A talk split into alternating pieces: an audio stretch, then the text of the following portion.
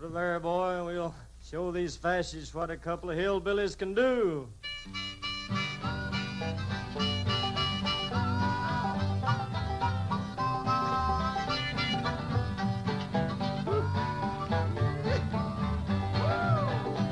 Well, I'm gonna tell you, fascists, you may be surprised.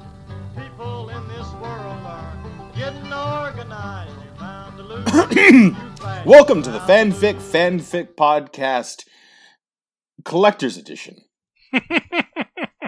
where we talk about Fallout Equestria, a hybrid My Little Pony and Fallout fanfic, because we're following up on having talked for a year about how a petty reactionary tried to revise it. I'm your co-host, Sir Waddington Esquire. Joining me, as always, is your host, Fi. How you doing, Fi? I'm doing pretty all right, but as good as I can be in the state of the world as it is now. But living, learning, laughing, loving, all that stuff that goes on the wall inside of a like decorative white person boutique. Oh, remember, for the purposes of this recording, you are a small horse, and I am your surly jukebox. So I guess white horse, whatever. It would be a white horse in this world. A unicorn, I guess. Unicorns feel like they're pretty bougie. Yeah. If you were to give into somber story, it would be Pegasus for some reason, but you know. It occurs to me, for whatever reason, like I think the most amusing thing about the podcast Internal Fiction is that we've often talked about the sort of nightmarish things that I house inside of my beautiful frame, multiple like weapons and sort of Waldo arms and like human organs and. Organs of various kind, but I don't have any means of like locomoting on my own.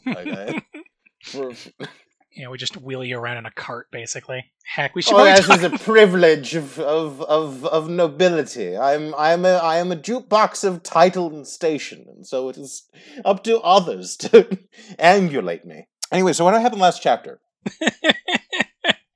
Ah, heck. So last chapter was they were in Appaloosa. They was just after coming back from, well, I guess New Appaloosa, and they were just coming back from, stopping the chimeras and saving the day and, like, drinking at a, like, sort of, like, train car bar while Little Pip gets, like, further kind of, like, engrossed in the, like, lore and setting of the environment, and vicariously we do too.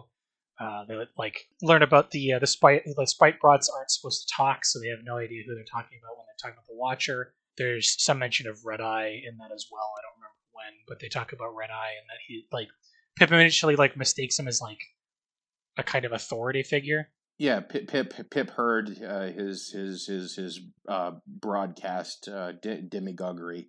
And assumed that he had some sort of authority over the town, an authority that is very much not recognized by the populace of New Appaloosa.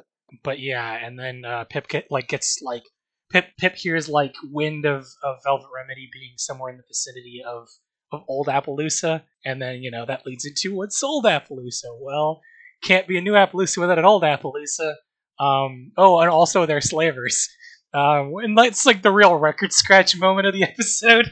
Pip actually, like as we're about to find out in this chapter, basically completely forgot about like Velvet Remedy is near a place. Now wait, hold on. Like, tell me about these slaves again. And finds out that like New Appaloosa like trades with these people, and that like deeply sickens her, and also like is why Calamity doesn't.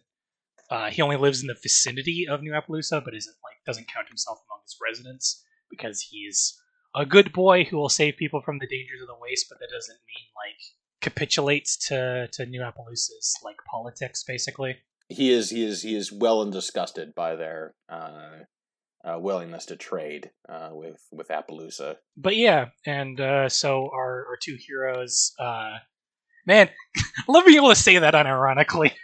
We have two entire heroes, two characters with their own like personalities and agency and individual capacities who rely on each other and like each other and are mutually competent.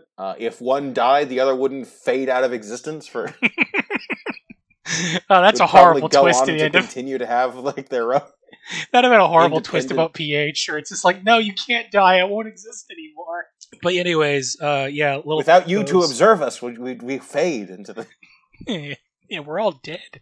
But yeah, Little Pip goes to the slaver town and does some old West justice. We're told that like Calamity is like basically hanging back as a kind of like spotter and sniper, while Little Pip is going in and doing all the dirty work of actually shooting these folks. Well, like, she's supposed to be there to sneak around and unlock cages, but... Yeah, stealth's a broad word when you think about it. Things go a little sideways. And then she started blasting. But yeah, we're left on something of a cliffhanger when, like, Little Pip, like, I believe recognizes the singing voice of Velvet Remedy coming from, like, the, like, saloon in the middle of town where, like, the rest of the slavers are kind of holed up at. That's kind of, I think, where we go from here, unless I'm forgetting something. My impression is this more or less all takes place in, like, the same building or, like, the same, like, small section of buildings. Like, we I don't know that we actually go into town. Like, this is a slaver compound. Yeah, well, it's like an old, like, old Appaloosa is a old world town.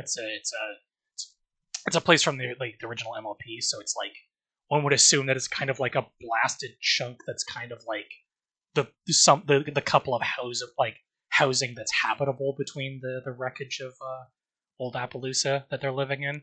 Anyway, so we do, yes, we open up finding Velvet Remedy more beautiful than ever.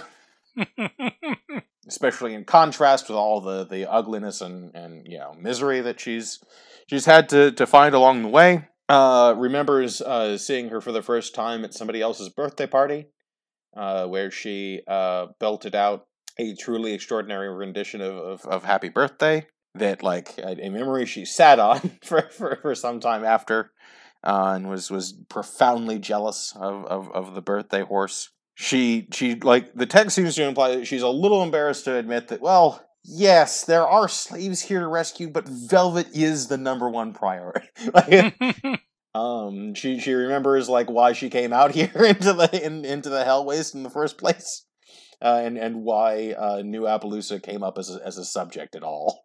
She had gotten lost in, like, this whole slaver business, and now remembers, oh right, I'm out here to find Velvet Remedy in the first place. So she quietly sneaks back out of the saloon that she was on the second story of. She slinks back from the balcony and peers back into the hallways behind her and sees a bunch of people had noticed. She didn't hide the bodies that well. You can tell because they got little question marks floating over their heads.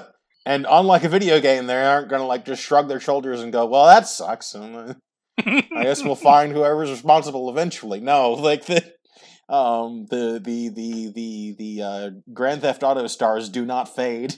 Like, everybody here is pretty alarmed in a pretty agitated state over all the corpses, and she feels like the jig might be up, but fortunately it turns out that the slavers are pretty distracted, are pretty disoriented, because, like, more of them are becoming corpses, and they're pretty well convinced that this is the fault of that that horse up there in the clouds, who is, I have here, LARPing Star Fox.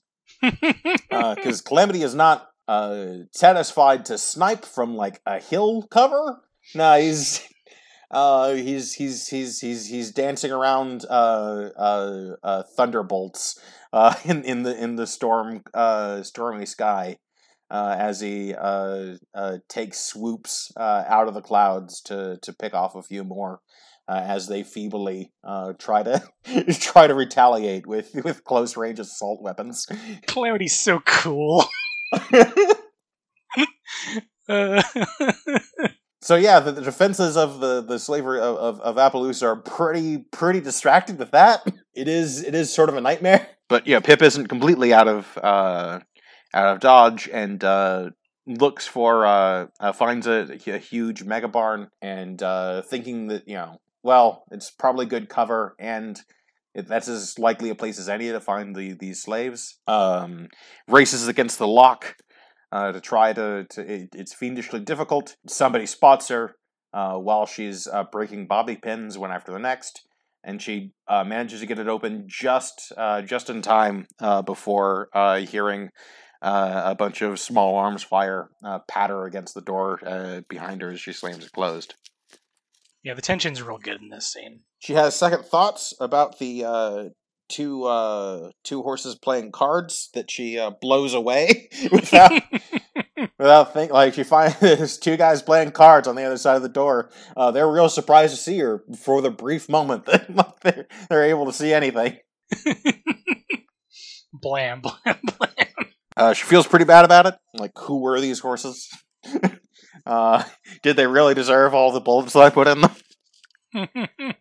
Well, one of them has a tramp stamp of manacles, which does not speak well of his character. Maybe they're friendly manacles, you don't know. Don't kink shame him. JK Pip is here to kink shame. Loots him real quick, finds some keys, barricades the telekinetically with a cabinet and a desk. We get another like rundown of all the various things she loots. Some more video games are wacky, huh? Sort of stuff with like, well, Pip finds some rockets, but no means by which to launch rockets. She'll just throw them at people. And while the horses outside are trying to bash their way through the many varied and heavy barricades, she takes some time to read some emails off the terminal that's being used to keep the door jammed. Well, if it's just there, you might as well, I guess. And so it's a mix of Tiny Horse Medical Industrial Complex and more modern slave catcher office drama. So we get like a hint at the deeper lore of like, well, the minister, like, we're doing some extremely illegal drug trading, but like the head of the Ministry of Morale like seems to be opposed to to these drug regulations in the first place. So like we seem to be golden. Like a sword of Damocles is kind of hanging over us, but like the people in charge of enforcing those laws are so far pretty indifferent. But we are making a lot of money. And we get a bunch of this one slaver's sort of, I guess, journal. I don't know who might be sending. It might have sent these to, but talking about like, well, I mean, I've been trying to sell the boss on like, if you catch them while they're young, they're much easier to break. And here's a drug cocktail, like, you know, I figured out to keep them. When I was young and far more naive about the world, I initially laughed off how like ridiculously barbaric, like comically evil horse comes across. But then, like, I don't know, spending a lot of time learning about the politics of the world and history, it's like, nah, fuck it. Like, no, this is 100%.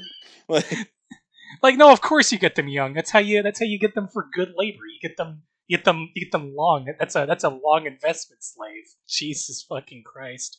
But yeah, they're basically using like, they're basically like doping them to keep them like, despite, and like, all the office politics of like, yeah, but like it's like as evil as the student, as wildly amoral as this asshole is, you almost sympathize with like the like dealing with a hierarchical business structure of like. I mean, these are simple, like, common sense reforms that make all of our lives easier, but, like, it's really hard to sell the boss. Yeah, these slavers need to unionize, I tell you what. It's deep, painful irony. Like, fucking if you want to get into like inter-left squabbles, like that's the sort of argument that a lot of syndicalists will like make without irony. Anyway. But yeah, this all makes Pip hate them even more than she did. Oh yeah, she's super eager. Like, well, I was feeling guilty. Yeah, guys, about those... you tear apart these barricades. I like they're at this point they're more protecting you than me. I am very eager to see your face. Yeah, it's one of those things where it's like, well, I felt bad before about shooting those poker plant races, but like now I feel like I just wasted the bullets. Should have just gone up with a shovel or something. And then she hears, like, they go silent for a second. All right, I guess they're preparing an ambush. And then the door explodes. And all of her barricades explode. As you do. And she loses consciousness. Thankfully, she regains consciousness with Calamity there. Stuffing health potions down her throat and suturing up her wounds. And it is Calamity waking her up and not Slavers, because it turns out that when you prepare to fire rockets out of a battle saddle and stand around waiting for demolition, it makes your crew a heck of a target-rich environment. Extremely good. So Calamity murdered his way through them and waltzed through the exploded door. Little Pip does her best to fill Calamity in on the situation, neglecting to mention Rarity. They resolve to part ways and meet back up. I guess like looking back on my notes now, I'm thinking about it, I guess they do like make a tour of the town. Because the final confrontation happens sort of at the sheriff's station near the tracks. But in the meantime, Pip goes off. Calamity, now reloaded, goes to solve some more problems with bullets. Like he does. Because characters in this story are capable of like acting outside of the and like making a difference in what's happening. Yeah, immediate cone of vision. Like Calamity's kind of a funny thing because he's like he's just such a problem solver that he kind of just gets to do his own thing a lot of the time. He's like, well, what are you gonna do with him? It's like he's gonna miss. He's just gonna shoot all the bad guys. So the next note I have is never meet your heroes. Yeah, we're going to have a lot to talk about Velvet Remedy over the course of this podcast for sure. Little Pip meets Velvet Remedy, is surprised that like she was taking a lot of guesses at how Velvet Remedy would respond, but she didn't expect sadness, like a deep sigh. Yeah. Her heart skips a beat when Velvet Remedy like knows her name. I remember her name is Little Pip. Yeah, so I tried to like warn anybody against like doing this. I left a note. Did you read the note? There is a hilarious exchange of like, yeah, Little Pip sort of like blurts out, you know, her greeting and ends it with, "I'm not a stalker," and when Velvet like eyes half lit, sort of, aren't you though? But yeah, I'm here to rescue you. Well, I'm not a prisoner. And like Pip has a little bit of difficulty, like blue screens at like your what? They're slavers. Well, they're the heart of the economy of this town. Like you're a murderer. Like you're the one who's causing chaos. Like here, like you're. Yeah, it's and very Pip, odd. Like just has nothing to respond with, but. They're slavers. It's okay, but real talk. Like, after doing so much of PH, it's genuinely weird to have a character both sides an issue, and the protagonist go, like, what is wrong with you?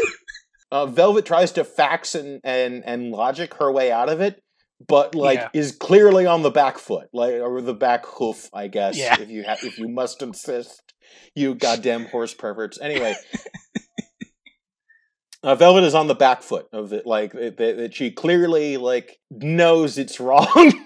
Like she's coming up with all these like fine excuses for inaction. It sounds like It sounds a lot like she just kind of rationalized her way into this already. But mainly like that. There's some hints in the text. It's very very interesting. It's very subtly played because Pip doesn't seem to like fully consciously notice, but like Velvet is kind of like. Is brushing aside the, like, oh, they are kidnapping and drugging children and sending them to die in the hell mines. But she does get to live out her fantasy of being a doctor. Because that's her big thing, is she wants to be a doctor. And that's why she left the stable. Which is, yeah, like she like, when Pip, you know, like, retorts to her, like string of rationalizations with, they're slavers! Yeah, in that moment, we're all a little Pip, where it's just like, it's just listening to someone like lie to themselves about like their morality, and then just being like, but they're Nazis. Velvet does turn to the stack of medicine boxes, like the stack of healing crates, and look at them wistfully, and like. Like, when, like, the moral arguments fail, she then pivots to, like, practical arguments. Like, you know, I'm only one horse. Like, what am I supposed to do about it? Like, and you are going to come in and rescue? Like, did you bring supplies? Like what possible plan could you have for getting all of these tiny, tiny baby horses out of here? And Pip says, I have a train. Yeah! And Velvet goes, oh. That could work. But I don't know, like that's such a fucking moment where it's just like, well, how are you supposed to do? How are you going to feed all the starving children? I have a train. Like it's I fucking thought of it already. Like, like it's bullshit feel good. But like I love that it's such a like takedown of like the gotcha moment that's so much like discourse is predicated on. Where it's like, oh, you didn't think of all of the like the variables and situations. What if it possibly go wrong? And then the person just goes like, but I have the practical solution with me. I came on it, and that being just a great like moment to have in a story, because that kind of shit is exhausting. Where it's like, oh, we're in the apocalypse. We have to kill 40 babies. It's just the right thing to do. It's the only thing we can do. And then every character agreeing with that sentiment is just fucking barbaric. It's monstrous to act like that. We had to kill all these children. But yeah, no, like this is just the like who knew the better version of the thing that haunted us for a year, like already existed. It was already here. Like I don't fucking like it is like again. Somber, did you read this? They did and they hated it. They did and they hated it. She makes a good point there, like vital to the economy of the region. Like that is literally a point that like PH brings up, because that's the society, right? Like the society is the breadbasket of the hoof. There's literally no way to remove them, or else everyone starves to death. That's a thing that's absolutely like pinned on the story. A counterproposal, what if we get rid of these parasites that are sitting on the people doing the labor in the first place? It's one of those things where it's like, well, we don't have to kill the farmers. We have to kill the people who own them, and then you hire the farmers. Sorry. Let us instead negotiate with the people who do the labor. But yeah, rather than the people who hold the guns to the heads of the people who do the labor. Yeah. So anyway, like Velvet is like, you know, I do hate sending babies into the death mines. Like that does suck. And if you have a train, they make their way to the pins. Velvet has apparently been treating these babies like very kindly, before rationalizing sending them off to certain death. I did forget to mention it is important to note that like the slaver office drama gets kind of weird. Toward the end, like there's a bunch of talk about like home office like is sending some sort of special representative, which is weird. I don't like. They're sending a regional manager. Oh no! Yeah, it sucks, and I don't know what to expect. Probably going to murder them, like in an alley or something. Next issue. This is not what I was expecting. This is very different than what I was anticipating. Yeah, there's a lot of really cool foreshadowing going on here. Yeah. And their final message is "All hail the living goddess." And so we find out what that means, and it's sort of a bummer that we kind of know what this is already. Yes, but I would say that that's radically different than its portrayal in PH, and there's a lot of really good. I mean, because it's set up that one of these things is like it's a tank, basically. It basically an Abrams just walked up and went high. No, it is an angel. It is an agent of divine wrath and two tanks. Is what walks up to the party at this point in the story. That basically a space marine just showed up and went high. So Calamity says, "We got trouble." Pip looks out and sees two heavily armed and armored horses with battle saddles. And super heavy weapons, and a god.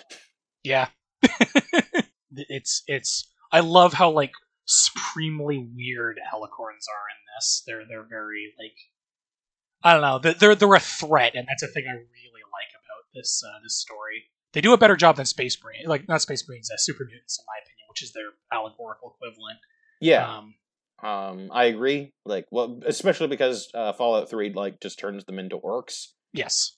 Big old orcs. Mm-hmm. And previously, they're weird. I guess they're sort of close to, the Alicorn seem to be closer to Fallout 1 and 2 super mutants, yes, which are super intelligent in addition to being very, very large and resistant to damage and so forth. Yeah, a unicorn with wings, who's extremely tall. Little Pip is completely casts aside her religious awe, and I recognize. I think I can guess who this is by description. This piece of shit is responsible for all the slavery happening here. And must die. But before, she has an opportunity to formulate any kind of plan or try to figure out anything about this, Calamity yeehaws, charges in, puts a bunch of holes in one of the two tanks, one of the two heavily armed and armored horses, before being struck by lightning, struck by divine wrath, and KO'd.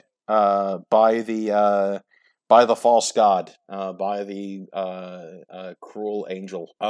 Then her remaining henchman opens fire. Velvet Remedy is able to put a shield over the babies, but not herself. And Pip is able to jump behind a extremely heavy metal desk of some kind, just in time to avoid injury. Pip deals with the remaining tank by hurling those nearby, picking up the minefield, which is so fucking good. God, I love this scene where it's just because it's also it's great. It's a great Chekhov's gun, right? Last chapter, it's you had to deal with these mines that were that were washed away from the cages, and it's here's a bunch of ammo, and just hurls it at the guy. Oh, I guess I forgot. She lightnings Calamity up into the clouds. And he starts to fall unconscious, and Pip is able to catch him telekinetically.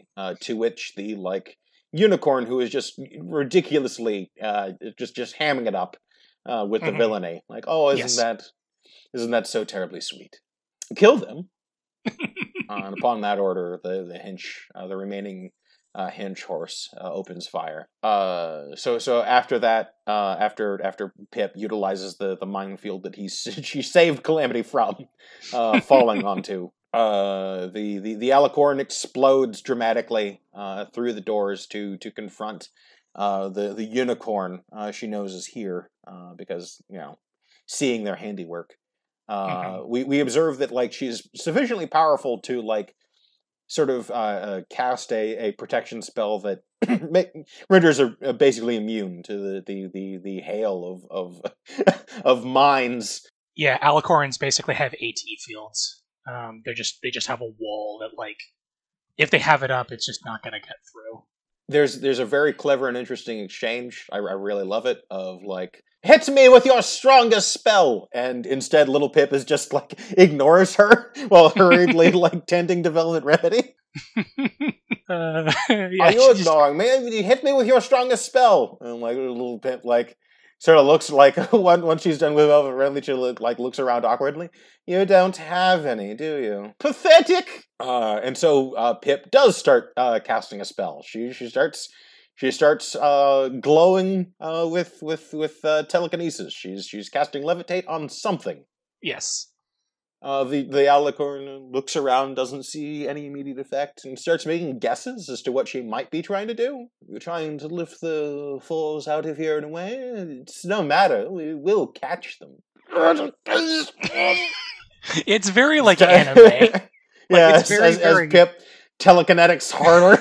Yeah, and like Alicorn keeps making more guesses and like sort of looking around, like and like Pip just keeps sweating. Yeah, yeah, just another layer of telekinesis, like just the telekinetic equivalent of just like lifting like something like enormous, like just a giant like Atlas level telekinetic something is happening, but we don't know what it is yet. Like Pip is like the Alicorn is like amused and like a little put off by like watching this very, very tiny horse, just like dying in front of, just straining like, to death in front of her, trying to do something. Yeah, and just like is just bemused by the idea of like, all right, I want to see what this is gonna be. So like, I love it. It's just it's perfect anime logic of like. The villain is so self-assured in their invincibility that they're willing to let the hero, like, charge up to Super Saiyan 3 just to see what will happen. Because they know whatever happens is going to it's gonna bounce off anyways. Like, what could you possibly lift that could hit me? Like, I've got an invincible shield. You're going to throw more mines at me? Are you going to throw rockets? Like, what could you possibly hit me with? And then... Like, whatever it guesses, are you trying to, like, animate the entire... armory and bring it out here? Like, what could you possibly be up to? And then the Alicorn finally just asks, like, what is it you're trying to achieve? Trying to make sure... Oh, wait, we get a teaser at the Unity Con, like once Little Pip is so stressed out and overstrained by trying to do this, like, she folds the fact that she is actually like physically her limbs are collapsing under her into like bowing and saying, I am garbage. I am like I said, I am it's nothing very spec anime. Compared to you. Yeah. I admit that. Yeah. I don't have any spells. I got completely hopeless in the situation. Yes, perhaps you're not completely useless. You can perhaps transcend your uselessness if you come and join our unity. What is it you're trying to accomplish anyway? To keep you from having a shadow? Alicorn, like, takes the bait and looks down. Like, it's a very your shoes are untied kind of ploy. Yeah. And looks up just in time. To be crushed under the weight of a freight train. Yeah! God, that shit is so good. Oh, man. Like, it's hard to, like, explain how good this, like, simple setup and payoff has been. Because, like, you know, we get to see, like, you know, like, we get to see, like, Pip, like, she's gaining better, like, ability with telekinesis. She can't do any other spells, but she's getting real good at telekinesis. But we haven't really seen her, like, what the upper limit of what that means yet, up until this moment. And what it is a lot. Oh, man. Yeah, this was the moment that sold me on the whole thing. Like, this like, rocks fall, Alicorn dies moment is, like, it's such a good setup and payoff of character like digging deep and trying to pull into inner reserves and like it, like, you know, and trying to like banish their self-doubt as they're like being like menaced by a villain that's so much stronger than them. They have no like conventional way to beat them, so they have to just go for this crazy Hail Mary like ploy. But even then, it's going to take all of this effort, like it's, and then just splat. And I was just hooked on this series after that point, and I just had to finish it. Yeah, K-Cat really has a ball hamming it up with the like. Anime, how many breads have you eaten? Level of evil, from the Alicorn, and like it just runs the gambit of bad guy, like including like daring the taunting fate, daring the like. Yes, perhaps we shall chop up all of your little friends and force feed them to you. Oh no, better yet, we shall force feed the children, all of your friends, and force you to watch. Right? How about that? And only when like shown like when Little Pip pretends to like roll over and show her belly. Yes, perhaps we shall have you as one of us. Join me. Join the winning side. Yeah, it's very Saturday morning Kamen Rider cartoon villain kind of stuff. Before squeesh. Yeah, before getting splatted. But yeah, like I said, it's such a basic like checklist of just like hero having to like power up to the next level or do something like, really weird. And times. Oh, yeah, and then having the villain just like be so self-assured, like to the point where like. Like, you know, she's like Pip has to win or there's no more story, but like, you know, your suspension of disbelief kind of gets muted there for a second where it's just like, how does she get out of this? Like, outside of just like, because the thing is like with situations like this, when you're facing an invincible foe, there's kind of only like two ways to really like solve that problem. One of them is like the protagonist does something that's unexpected and shocking, or like a cop out happens. Like, as an example of something that literally happened in PH that's near identical to this scene, BJ was fighting the Philly Flashers, and they fought a woman with an invincible shield battery on her and like a minigun. And there was no chance, there was no way for BJ to get out of it. And instead of her doing something shocking and impressive, fucking laser comes out of the sky and nukes the final boss. And then like God shows up and is like, "Hi, Blackjack, I've come to save you." And it's just.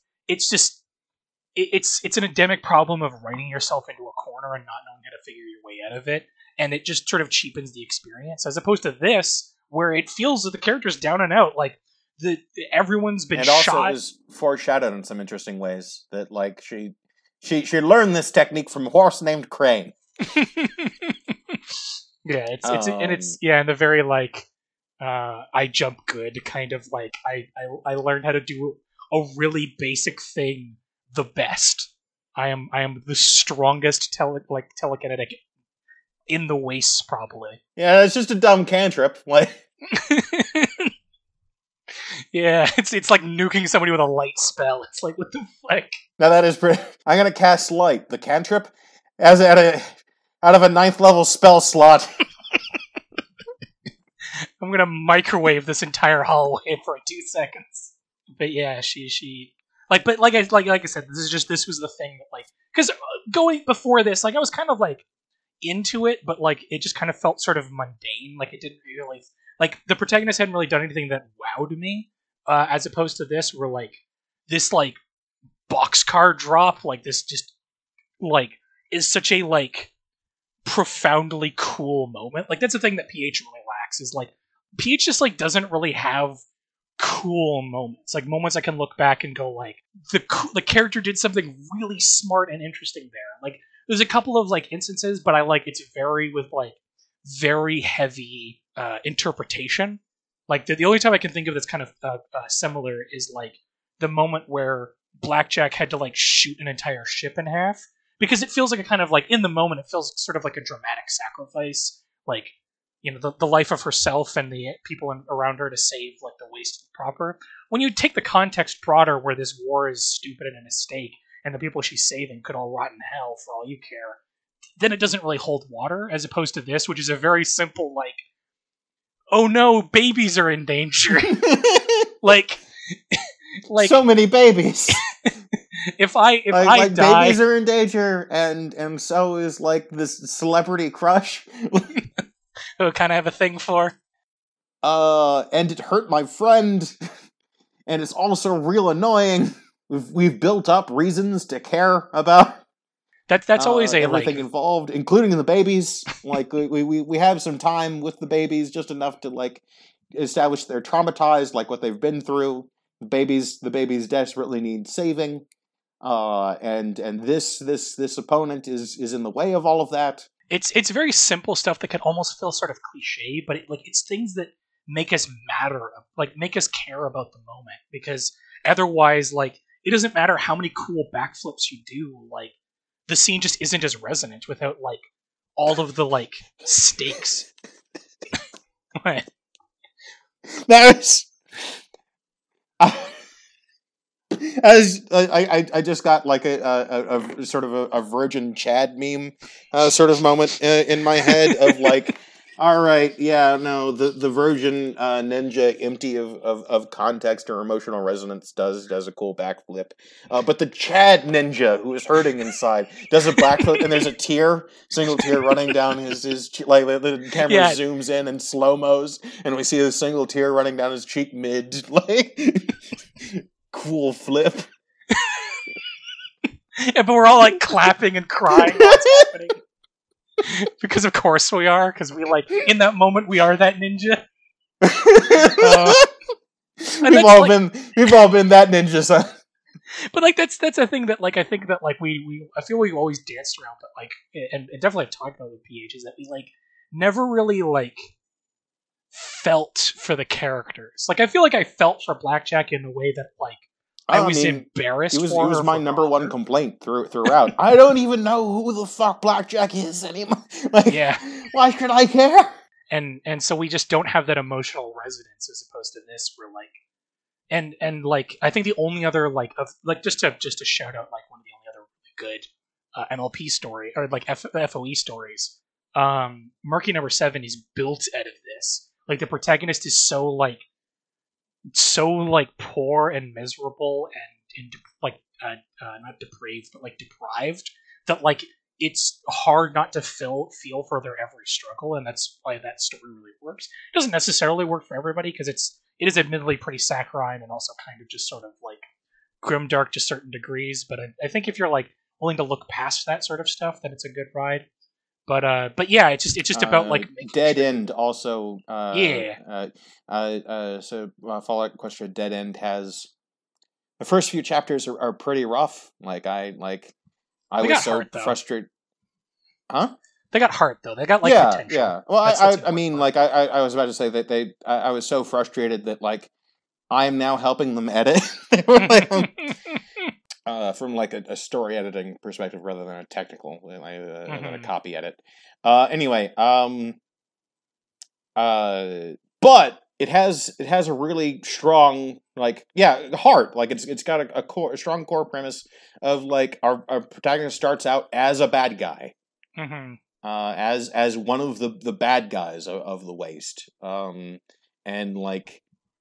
Doing sort of a reverse Velvet Remedy of like, yes, I am a villain. I'm here to do villainous things, but like rationalizing them to themselves, like why they're doing like decent, humane things in amidst all of it. I'm giving candy to these children so I can steal it from them later. I'm just giving the kid candy because I hate him and I want to see him fat. I'm not saving your kitten because I care about you or the damn cat. I just want to stop hearing you cry. Yeah, it's your noise offends me, and I'm hoping that getting the cat out of the tree will make it stop. But yeah, it's a vital, especially with stories that are like first person perspectives. Like you have to like your protagonist, and by extension, you have to make your audience like your protagonist. Because if we don't like your protagonist, we're not going to like the story because there's nothing else to get invested in. Like PH is like the most extreme case of this, but like it's because just there's no investment in any of the other characters, and because they're all just mouthpieces, but also the protagonist is just meant to be like sort of reviled by extension. So we're not supposed to care about them either. Or maybe we are, like it's we're supposed to like bask in their like beneficence after the fact once they become Jesus, but like we're supposed to hate them as well because they do bad things for bad reasons. It, basically, it's just a character where the author had no idea what they wanted, and that's a very vital component of a story. You have to, like, if you're going to do a first-person narrative especially, you have to know who your protagonist is. And I think one of the, like, and even though, the, like, Little Pip is a kind of vague protagonist, I can tell you things about her, which I can't say about Blackjack. Like, what does Little Pip care about? Well, she cares about Velvet Remedy because she has a crush on her because she's a lesbian. She also she's not blinded enough by that fact because she also has a strong moral center as well. She doesn't care for slavers. She doesn't care for raiders. She wants to reduce harm. She doesn't want people to suffer pain, especially children. And those two things clash against each other, and we get an interesting scene between her and a character that she's smitten with because they don't agree on things, and that's just good writing. Like, not even necessarily good writing. It's I'm reminded of the Red Letter Media thing of, hey, can you describe this character without describing anything they do or what they look like? Yeah, exactly. Gosh, I think we got so sidetracked. Did we actually finish? Like, I don't remember the chapter finishes on that box card. Like, no, the chapter does finish on Bad Angel Go Squish. Yeah, okay. I just wasn't sure because I'm like, we've been talking a long time after this. I don't sure if we actually finished the chapter because, like, I could talk about the theory. The final thing is footnote level up. A little surprising. New perk organizer. She looted so hard,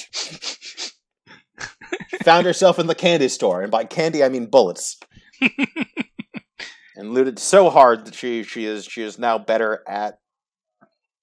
Doing at having at her inventory space is larger. Again, I'm reminded of like comparing again this to PH. Like Little Pip gains like traits based on stuff she does. Yeah, it's stuff that feels like they make sense. Or earns like relevant to things that like they did in the chapter. Whereas like if it made any sense at all, like if there was any sort of sense to the thing that Blackjack got in a given chapter, it was mostly had to do with things that happened to her, like the recurring joke of like, I am now immunized to bullets. Yeah, and I have taken the bullet vaccine. But I would give one really strong advice to the any listeners who write their own FOE stories. Don't include perks. Don't. It's cute in this story, but even then, it's still very forced as it gets along, and like it's just an unnecessary element of the story that doesn't really like. I think the only one that especially works are the telekinesis ones because we get to see like no, she is getting stronger with those, and the original one of Cherchez la Fille because up to that point. It's kind of nebulous whether or not she is like actually queer or she's just like starstruck, and this confirms no, this character is lesbian, and that changes a lot of our perspective going forward because it's not vague. No, we know this protagonist is not attracted to men, and that changes a lot about how she views like the perk was necessary because the character themselves is somewhat amusingly closeted. Or at least really awkward, kind of like baby's first lesbian kind of sort of stuff. So it's important to have that like stamp that lets us know that like, oh no, this isn't something you can like because there's a thing because that's a thing. People do still ship her with Calamity for, of all people, and like part of that's because of the like disgusting sexist trope of like men and women can't have relationships outside of sexual ones, but like. On top of that, it's ignoring the like literal canon, like fucking stamp of approval of like certified grade A lesbian. And part of that is because if you just ignore that entirely, that perk, like it's because it's not like she doesn't like spend every chapter talking about how much she wants to sleep with every woman she sees, and she's not like. Lesbianistically, it could be almost taken to some level of like you could interpret your way out of it, I guess. But with that perk, I think it's kind of a lot harder too. And it's nice to have that like confirmation by the author of like, no, this is how my character is intended to be read as. And if you're not reading them that way, then you're not intending as the author intended, which I don't necessarily believe an author will intend. But in this case, I think it's nice to have, especially in this community, because this community is very aggressively heteronormative, because of course it is, because it's very, like, masculine focused. So it's exhausting that every other story besides the main one is not nearly as, like, queer representative, and that sucks. But it's nice to have this, like, definite article when it comes to Little Pip. I could literally rant about Little Pip forever, I'm sorry. Yeah. Every episode's going to be an hour longer because of me. Let's go ahead and ramp it up. So if anybody wanted to see Not Safe for Work by an on again, off again horse pervert, where would they go to look for that? You can check me out at Thou Art Fi. Thou Art Fi. I've got to get back to working on the villain, like PH villain redesign set. That's just one of those like projects that I have on the go. So if you listen to this podcast and want to check those out, I would recommend it. Because I think they're pretty fun. But if you don't want to, like, expose yourself to a particularly not safe for work content or an account, and you want to, like, still interact with the podcast, you can either interact with Weird's Twitter, which is which again? At Weirdington E. Yes. Or you can email us. Yeah. Send your emails to weirdingtonesq@gmail.com.